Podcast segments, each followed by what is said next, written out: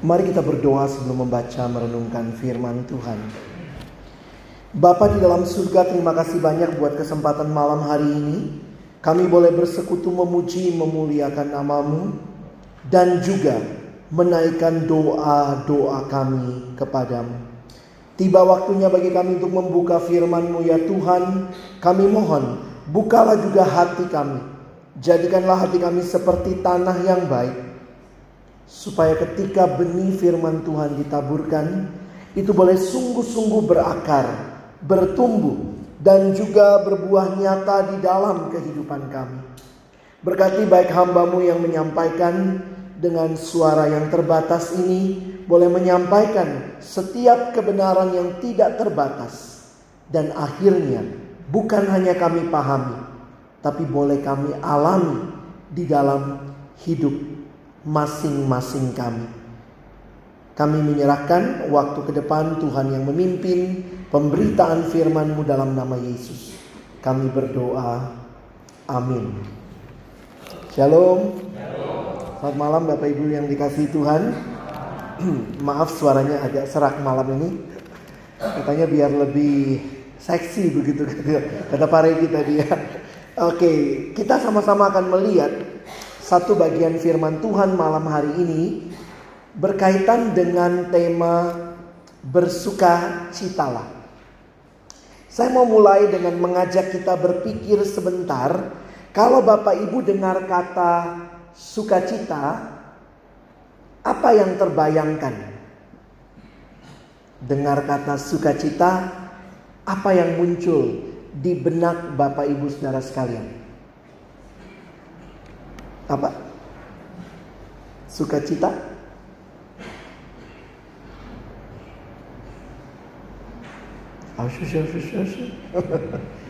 Apa yang muncul? Coba share sama sebelahnya dulu. Kalau dengar kata sukacita, Bapak Ibu yang di sebelahnya apa yang terbayangkan? Supaya nanti kalau saya tanya, Bapak Ibu punya sedikit referensi dari diskusi.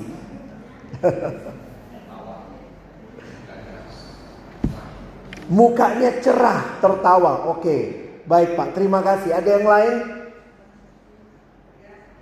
Apa Bu? Ceria. Oke. Ada lagi yang lain? Adik-adik yang remaja? Apa yang terbayangkan kalau dengar sukacita? Apa-apa? Bisa dulu. Raportnya 100 semua. Wow.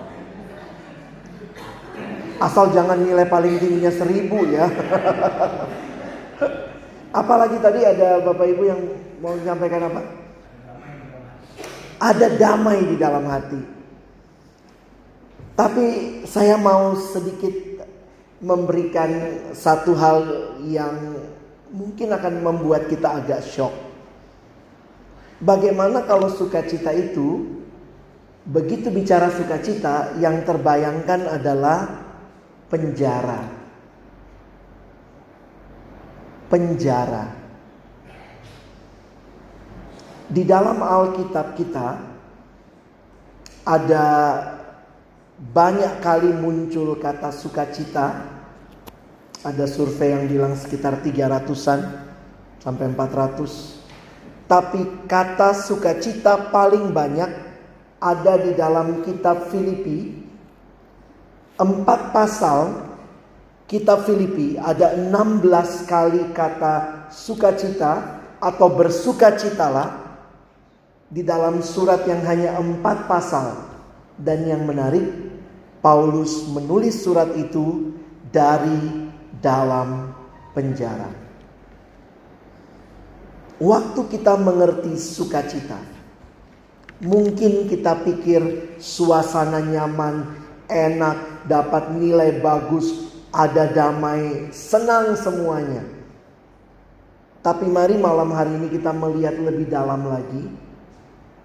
Alkitab memberikan kita sukacita yang melampaui situasi. Dan itu yang saya rindukan saudara dan saya malam ini renungkan sekali lagi. Bersuka citalah. Kita akan melihat dua bagian saja malam ini. Yang pertama kita akan melihat apa artinya kita bisa tahu sumber sukacita, apa yang menjadi sumber sukacita kita, dan yang kedua, bagaimana mengalami sukacita itu. Saya mengajak kita melihat satu bagian firman Tuhan di dalam Mazmur 43. Mazmur 43 Mari kita lihat ayat yang keempat. Mazmur 43 ayatnya yang keempat. Di dalam uh, puisi Ibrani Mazmur ini Mazmur 42 sama 43 itu nyambung. Ada kerinduan kepada Allah dan perhatikan ayat yang keempatnya. Mari kita baca bersama-sama. Maka aku dapat pergi ke mesbah Allah, menghadap Allah yang adalah sukacitaku dan kegembiraanku, dan bersyukur kepadamu dengan kecapi, ya Allah, ya Allahku. Saudara yang dikasihi Tuhan, pemazmur dengan sadar menyatakan, Engkau Allah yang adalah sukacitaku. Kalau saudara dan saya mengerti tentang sukacita, sebagaimana yang tadi worship leader katakan, sering kali buku-buku teologi mencoba memisahkan, mencoba membagi antara sukacita dengan kesenangan. Sukacita bicara sesuatu yang lebih menetap sifatnya. Sementara kesenangan itu sifatnya lebih sementara. Harus saya katakan demikian, di dalam sukacita pasti ada kesenangan. Tetapi di dalam kesenangan belum tentu ada sukacita. Pemasmur mengingatkan kita bahwa sumber sukacita itu bukan dari hal-hal yang terjadi di sekitar kita, kalau Bapak Ibu baca Mazmur ini, contohnya ayat limanya saja kita lihat ke bawah.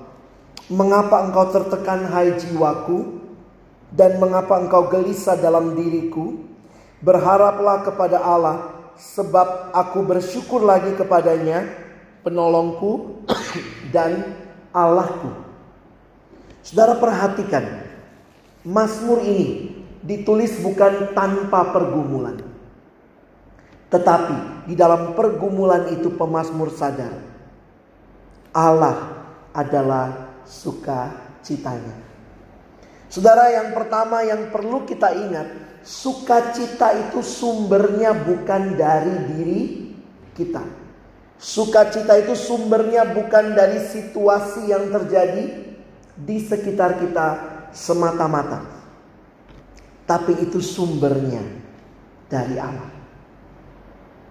Karena itu berharaplah kepada Allah.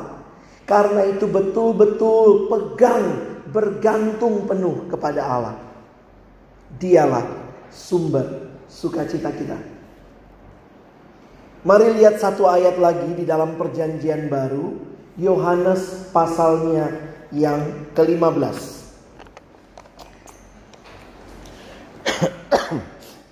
Yohanes pasal yang ke-15 Mari saudara melihat ayat yang ke-11. Yohanes 15 ayatnya yang ke-11. Mari kita baca bersama-sama satu dua ya. Semuanya itu kukatakan kepadamu supaya sukacitaku ada di dalam kamu dan sukacitamu. Saudara perhatikan ini adalah kalimat Yesus.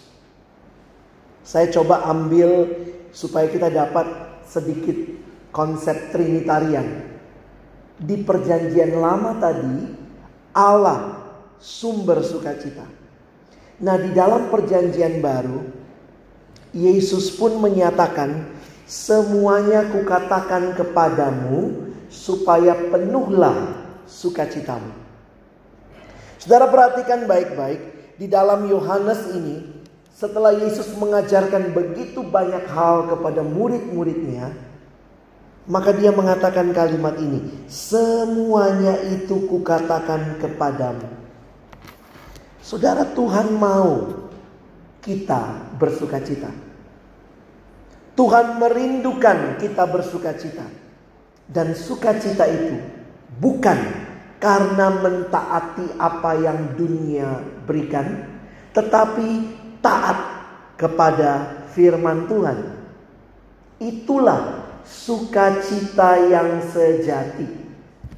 Banyak orang karena taat firman dibenci. Begitu nggak mau korupsi, kalau anak sekolah dia nggak mau nyontek, temennya akan ngomong ngapain lo? Kok nggak mau nyontek? Waktu kita taat, mungkin orang akan mencemooh kita dibully kata anak sekarang. Tapi ingat baik-baik. Allah sumber sukacita. Mengalaminya itu terjadi di dalam ketaatan kepada firman Tuhan. Sumber sukacita bukan waktu saudara dan saya terlepas dari firman. Tetapi ketika kita hidup di dalam firman. Kita akan mengalami dan menikmati sukacita. Kalau begitu, sukacita itu kayak apa sih? Tidak heran Paulus bisa berkata, di dalam penjara pasti tidak nyaman, pasti tidak enak. Ini bukan suasana yang nyaman, tapi Paulus bisa berkata sukacita. Karena sukacita sekali lagi tidak tergantung kondisi, tidak tergantung situasi, tapi ketika hati kita taat kepada Allah, kita tahu Dia hadir dan memberikan sukacitanya. Paulus masuk penjara kenapa saudara? Bukan nyolong ayam, bukan korupsi, tapi taat memberitakan Injil. Tapi dari penjara, dalam ketaatan, Paulus bisa berkata, sukacita dari Allah sukacitanya. Yesus pun merindukan kita alami sukacita waktu kita taat firman. Dan kita lihat lagi kalau Allah Bapa, Yesus, maka kita lihat yang berikutnya Roh Kudus. Jadi saya ingin mengatakan malam hari ini buat kita, Allah Tritunggal adalah sumber sukacita kita. Kita lihat Roh Kudus di dalam Galatia pasal 5. Mari saudara lihat Galatia pasal yang kelima. Mari saudara melihat di dalam ayat yang terkenal 22 sampai 23. Saya pikir guru sekolah minggu hafal banget ini ya. Yuk kita baca sama-sama. Satu dua ya. Tetapi buah roh ialah si sukacita, kelemah lembutan, penguasaan diri. Tidak ada hukum yang menentang. Bapak Ibu perhatikan sebentar. Kadang-kadang kita lupa ayat ini konteksnya. Kalau ada kata tetapi berarti ada bagian sebelumnya. Menarik sekali ketika Paulus mengatakan tentang buah roh, Bapak Ibu perhatikan kenapa waktu dia bicara daging konsepnya beda. Coba lihat ayat 19. Galatia 5 ayat 19 kalimatnya apa? Perbuatan daging telah nyata yaitu muncullah percabulan, kecemaran dan seterusnya. Kenapa waktu bicara dalam kaitan daging dia pakai kata perbuatan? Kenapa waktu bicara Roh Kudus dia pakai istilah buah? Seorang penafsir bernama Timothy Keller mencoba memberikan pemahaman yang menarik tentang hal ini. Harusnya kan Paulus bisa aja pakai istilah yang sama. Buah roh, buah daging. Atau perbuatan daging, bawahnya perbuatan roh. Tapi sebenarnya secara teologis ini menarik sekali melihat perbedaannya. Perbuatan daging adalah kata yang digunakan berkaitan dengan natur manusia yang masih hidup di dalam dosa. Di dalam dosa, manusia melakukan begitu natural melakukan hal yang namanya perbuatan daging. Orang berdosa ya suka kecemaran, orang berdosa ya suka marah-marah. Itu semua ya lihat ayat yang ke-19 ya percabulan, kecemaran, hawa nafsu, penyembahan berhala, sihir itu sangat wajar dari hidup yang tidak di dalam Tuhan. Makanya Paulus pakai istilah perbuatan. Tetapi waktu dia bicara kasih, sukacita, damai sejahtera, seterusnya itu adalah buah dari kehadiran Roh Kudus dalam diri setiap orang yang sudah terima Yesus. Jadi itu bukan buahnya Bapak Ibu dan saya. Itu buahnya Roh Kudus. Kalau kita terima Yesus, Roh Kudus diam di dalam kita, maka itu bukan buahnya Alex, bukan. Itu bukan buahnya Pak Tulai, Pak Regi bukan itu buah dari kehadiran Roh Kudus di dalam diri setiap kita. Makanya buah roh ini saja sudah mau menyatakan sukacita sebagai buah roh itu sumbernya dari mana? Bukan dari kita, tapi dari Tuhan.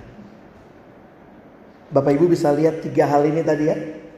Sumbernya adalah Allah karena dia sukacita dia adalah Allah yang merindukan anaknya Yesus merindukan kita bersuka cita dalam ketaatan pada firman dan Roh Kudus yang mengerjakan itu sehingga kita bisa bersuka cita. Kita itu bukan orang yang mengasihi. Kita orang yang lebih senang berantem, lebih senang membela hak kita. Makanya itu percideraan, keegoisan, tapi Paulus bilang, tetapi buah roh adalah kasih.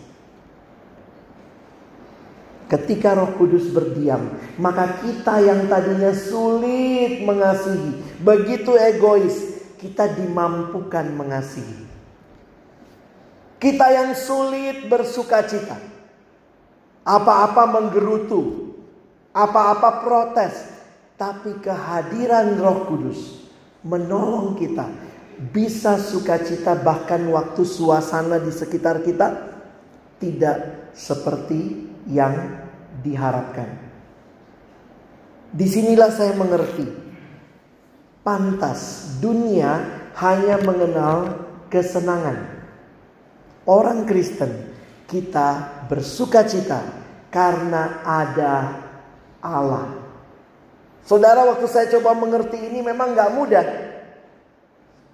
Berarti sukacita dan situasi sulit bisa berjalan bersama. Itu kalimat atau pemahaman Alkitab. Kita kan maunya kayaknya kalau sukacita nggak ada masalah. Tapi Alkitab memberikan pemahaman kepada kita dua hal itu bisa terjadi bersamaan dalam situasi yang sulit. Tetap ada sukacita yang kekal. Ini hidup Kristen. Saya pikir hidup Kristen bukan berjanji, oh tidak pernah akan ada hujan, tidak pernah ada suasana yang tidak enak. Tapi hidup Kristen adalah di dalam situasi yang tidak enak sekalipun, saudara dan saya punya selalu alasan untuk bisa bersuka cita karena kehadiran Allah di dalam hidup kita. Ini paradoks Bapak Ibu. Kadang-kadang sulit.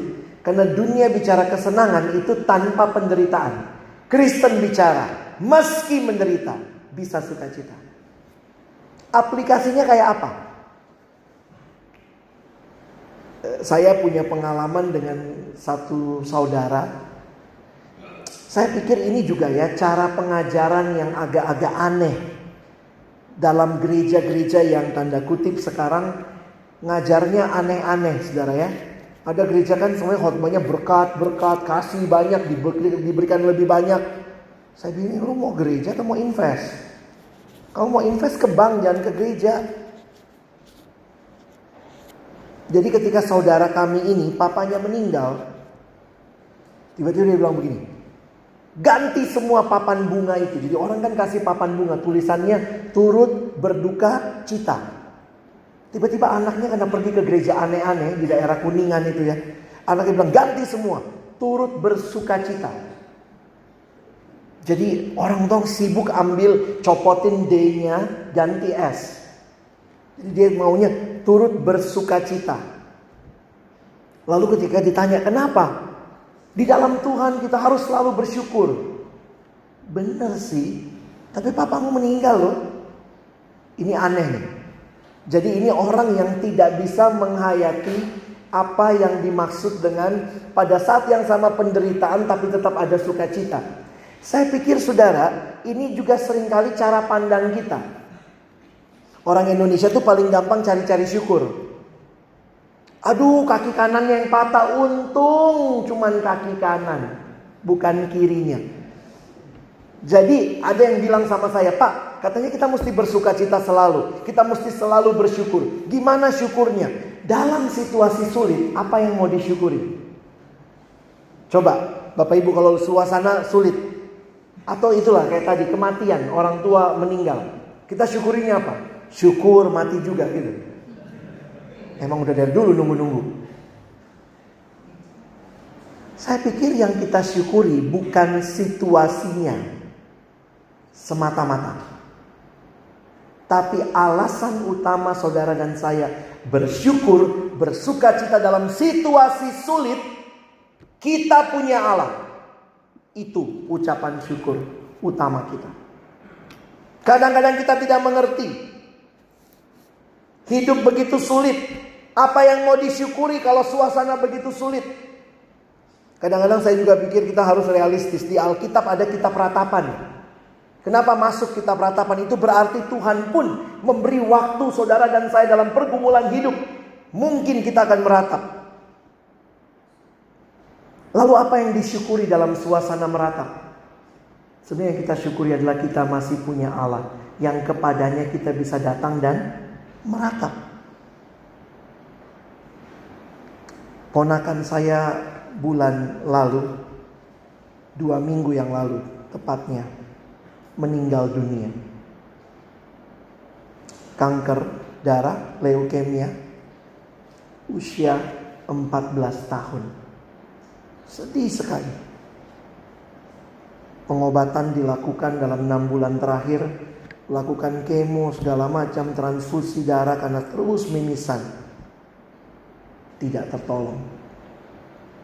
Sulit bersyukur. Apa yang mau disyukuri? Kalau lihat kondisinya, kalau lihat situasinya, saya lihat videonya karena itu di Manado, saya tidak bisa datang. Videonya itu teman-teman SMP-nya itu ya, di samping petinya pada nangis, kita yang nonton juga jadi nangis gitu ya. Teman-temannya sambil ngomong, aduh nggak ada lagi yang bercanda sama saya. Aduh sedih banget mereka nangis semua. Ada yang videoin waktu itu. Saya bilang sama Tuhan, Tuhan kalau situasi begitu sulit, apa ucapan syukurku? Apa sukacitaku? Bukan situasinya. Kadang-kadang kita masih nggak ngerti kenapa terjadi. Tapi satu hal yang pasti, yang saya bisa bersyukur, saya punya Allah yang baik meskipun suasana yang saya alami sedang tidak baik. Tapi saya percaya engkau tetap Allah yang baik. I always have a reason to be thankful for. Because I have a great God. Saya harap kita tidak salah menetapkan ayat ini ya. Karena orang ada banyak orang yang cari-cari ucapan syukur jadi aneh. Oh ini syukur nih, aduh syukur. Mamanya yang meninggal bukan papanya sekalian. Loh. Ada saatnya mungkin kita mesti kayak belajar kayak teman-temannya Ayub ya. Diam aja. Kita terlalu kalimat-kalimat penghiburan kita jangan-jangan nanti Tuhan bilang juga lewat Ayub ya. Dasar kalian penghibur sialan. Saya sampai bingung mau SMS sepupu saya mau bilang apa. Akhirnya saya ingat kalimat itu saya bilang kita semua tidak tahu kenapa ini terjadi. Tapi kita tahu kita punya Tuhan yang punya rencana lebih besar dari yang bisa kita pikirkan. Kadang-kadang kalau orang lagi begitu terus kita bilang, oh Tuhan punya maksud yang baik. Gimana rasanya? Saya bilang, iya lu gak ngalamin. Ini anak gue meninggal. Saya bilang saya pun nggak ngerti dan saya bukan Tuhan. Tapi yang saya tahu dari firmannya, dia Allah yang baik. Sukacita dan penderitaan bisa berjalan bersama-sama karena sukacita kita bukan karena kondisi. Kalau kita sukacita karena dapat uang, begitu uang nggak ada, hilang. Sukacita karena sembuh, begitu sudah sembuh, kayaknya nggak usah lagi sukacita. Tapi ini bicara apa? Bicara ada Allah yang selalu ada karena dia Allah yang kekal. Saudara selalu bisa bersyukur dan selalu bisa bersuka cita. Jadi bersuka cita itu adalah sebuah karunia yang Tuhan berikan bagi saudara dan saya di tengah dunia yang tidak selamanya seperti yang kita harapkan. Kalau begitu bagian terakhir. Bagaimana mengalami sukacita? Kalau kita udah tahu sumbernya Tuhan. Kalau sumbernya Tuhan, harus taat sama firman Tuhan. Diberikan lewat kehadiran Roh Kudus dalam hidup kita. Bagaimana mengalaminya? Ya bergantung sama Tuhan. Berserah sama Tuhan. Dan nikmatilah Allah memberikan sukacita itu. Saudara ini memang gak mudah. Kenapa saya katakan tidak mudah? Ada satu hal lagi yang bikin saya cukup kaget. Di kitab Filipi 16 kali muncul kata sukacita. Tapi ada satu hal yang saya juga baru sadar setelah saya baca satu buku, dia mengatakan Allah tidak hanya mau kita bersukacita. Dengar kalimat ini baik-baik ya. Ini kalimat indahnya di sini. Allah tidak hanya mau kita bersukacita, tetapi di Alkitab Allah perintahkan kita sukacita. Kata sukacita, bersukacitalah di dalam Alkitab munculnya kata perintah. Jadi bukan suggestion, bukan ya ayolah mbok ya bersukacita. Bukan seperti itu saja. Sebagian besar ayat yang muncul itu biasanya atau khususnya kitab Filipi itu bentuknya perintah. Saudara dan saya diperintahkan bersuka cita. Saya kaget. Baru ngerti saya. Oh, sukacita itu perintah ya. Bukan suggestion. Coba lihat ayat terakhir Filipi 4 ayat 4. Saudara lihat Filipi 4 ayat 4. Mari kita baca ayat ini sama-sama. Satu dua ya. Bersukacitalah senantiasa dalam Tuhan. Sekali lagi kukatakan. Kayak kurang ngomongnya cuma sekali. Bayangkan malam ini. Paulus jadi wakil Tuhan menulis surat ini. Bilang sama saudara, pulang bersuka cita. Kurang keras, sekali lagi kukatakan, bersuka citalah, ini perintah. Jadi waktu saya sadari ini perintah, gimana dia bisa pulang dengan bersuka cita? Teruslah hidup di dalam Tuhan. Sederhana kan? Karena dia sumber sukacita. Dia perintahkan sukacita. Ternyata Tuhan tidak hanya mau saudara bersukacita, dia perintahkan kita bersuka cita. Penulis bukunya namanya Christopher Wright. Dia tulis begini di bukunya ya. The Bible shows us very clearly that God not only wants us to be joyful, but actually commands us to be. Tuhan tidak hanya mau kita bersuka cita, dia memerintahkan kita untuk bersuka cita. Lalu dia lanjutkan dengan kalimat ini. It sounds strange to say Joy is a duty. Sukacita itu tugas. But it is a happy duty. Sukacita itu sebuah tugas, sebuah perintah. Tapi itu perintah yang menyenangkan. Bapak Ibu di tengah dunia yang tidak makin mudah. Hidup yang tidak makin menjanjikan kemudahan. Orang bilang banyak perkembangan teknologi, puji Tuhan. Kita lihat di sana sini banyak penyakit makin bisa sembuh. Tapi juga kita melihat ada realita orang-orang yang sakit yang kita doakan. Kita tidak tahu Tuhan akan sembuhkan atau tidak. Tapi yang percaya kita yakin Tuhan sanggup menyembuhkan. Tergantung Tuhan sembuh atau tidak. Itu tergantung Tuhan.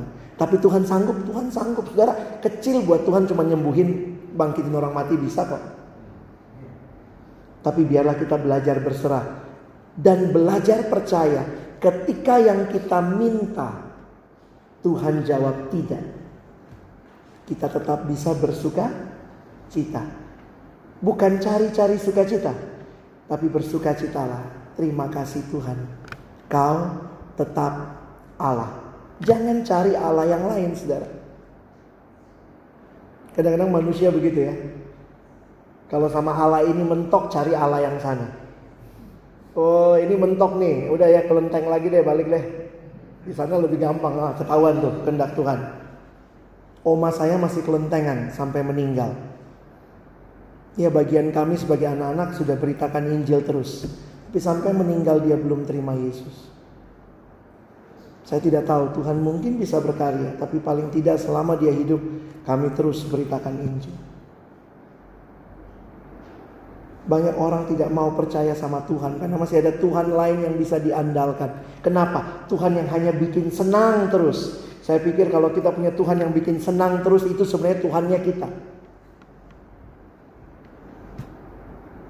Alkitab memberitahukan Tuhanmu Tuhan yang bukan mengatakan tidak ada masalah.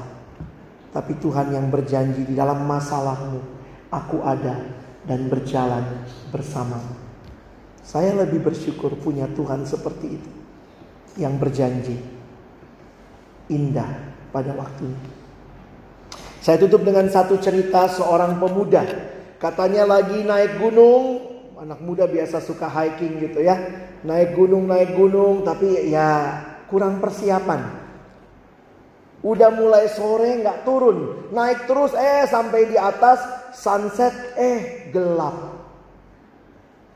Keluarin HP, senternya lobet.